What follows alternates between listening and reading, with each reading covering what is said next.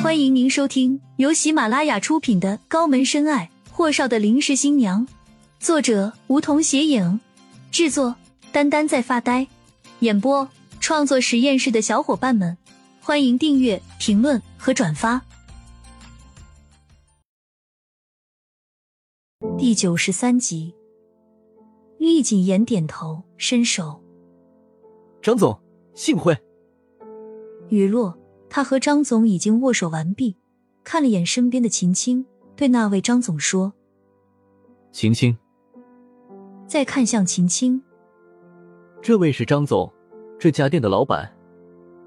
秦青点头：“张总好。”张总微微一愣，马上又笑道：“秦小姐好。”吃饭间，两人也没什么交流。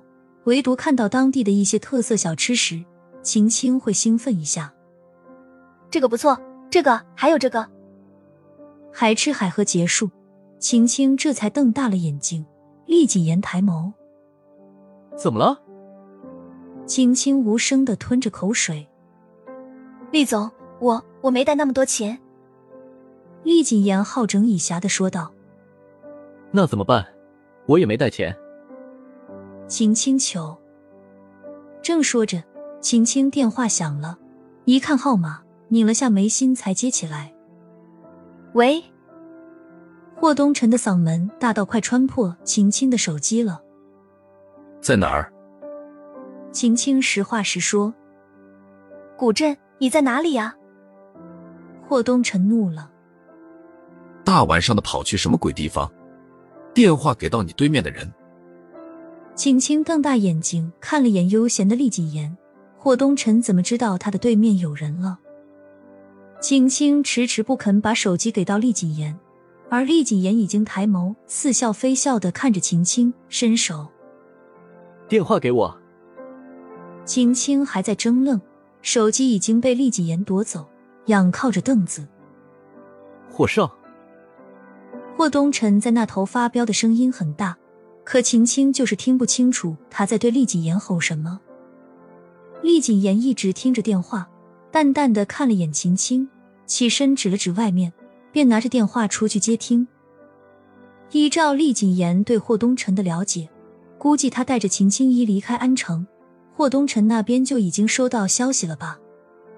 他的车子快进入秦皇水镇的时候，后面几辆车子保持着距离，一直跟着。此刻车子里的人正在隔壁房间吃饭，他能说什么都不知道吗？厉谨言的耐心和他的城府一样好，听完霍东辰的发飙后，这才慢悠悠道：“霍少这般大动干戈就显得不够大家风范了。我只是带他过来吃个饭，考察观光当地的民风文化习俗，怎么就激起霍少如此大怒了？”霍东辰一字一句道：“厉谨言，我不管你的目的是什么。”但是你给本少听好了，现在就把人给我带回安城来，不然。厉谨言挑眉，不然，霍少的人就来强行将人带走。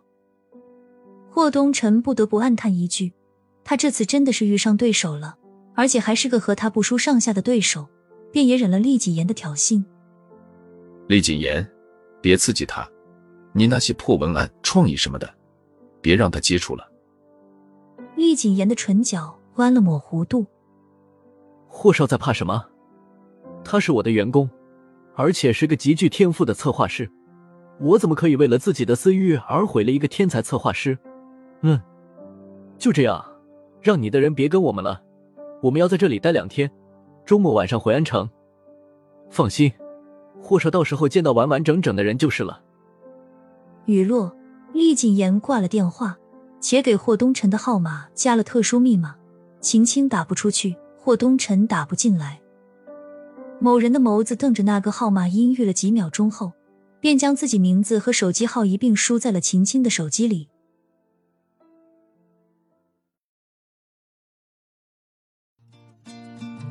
本集已播讲完毕，还没听够吧？那赶紧订阅吧，下集更精彩。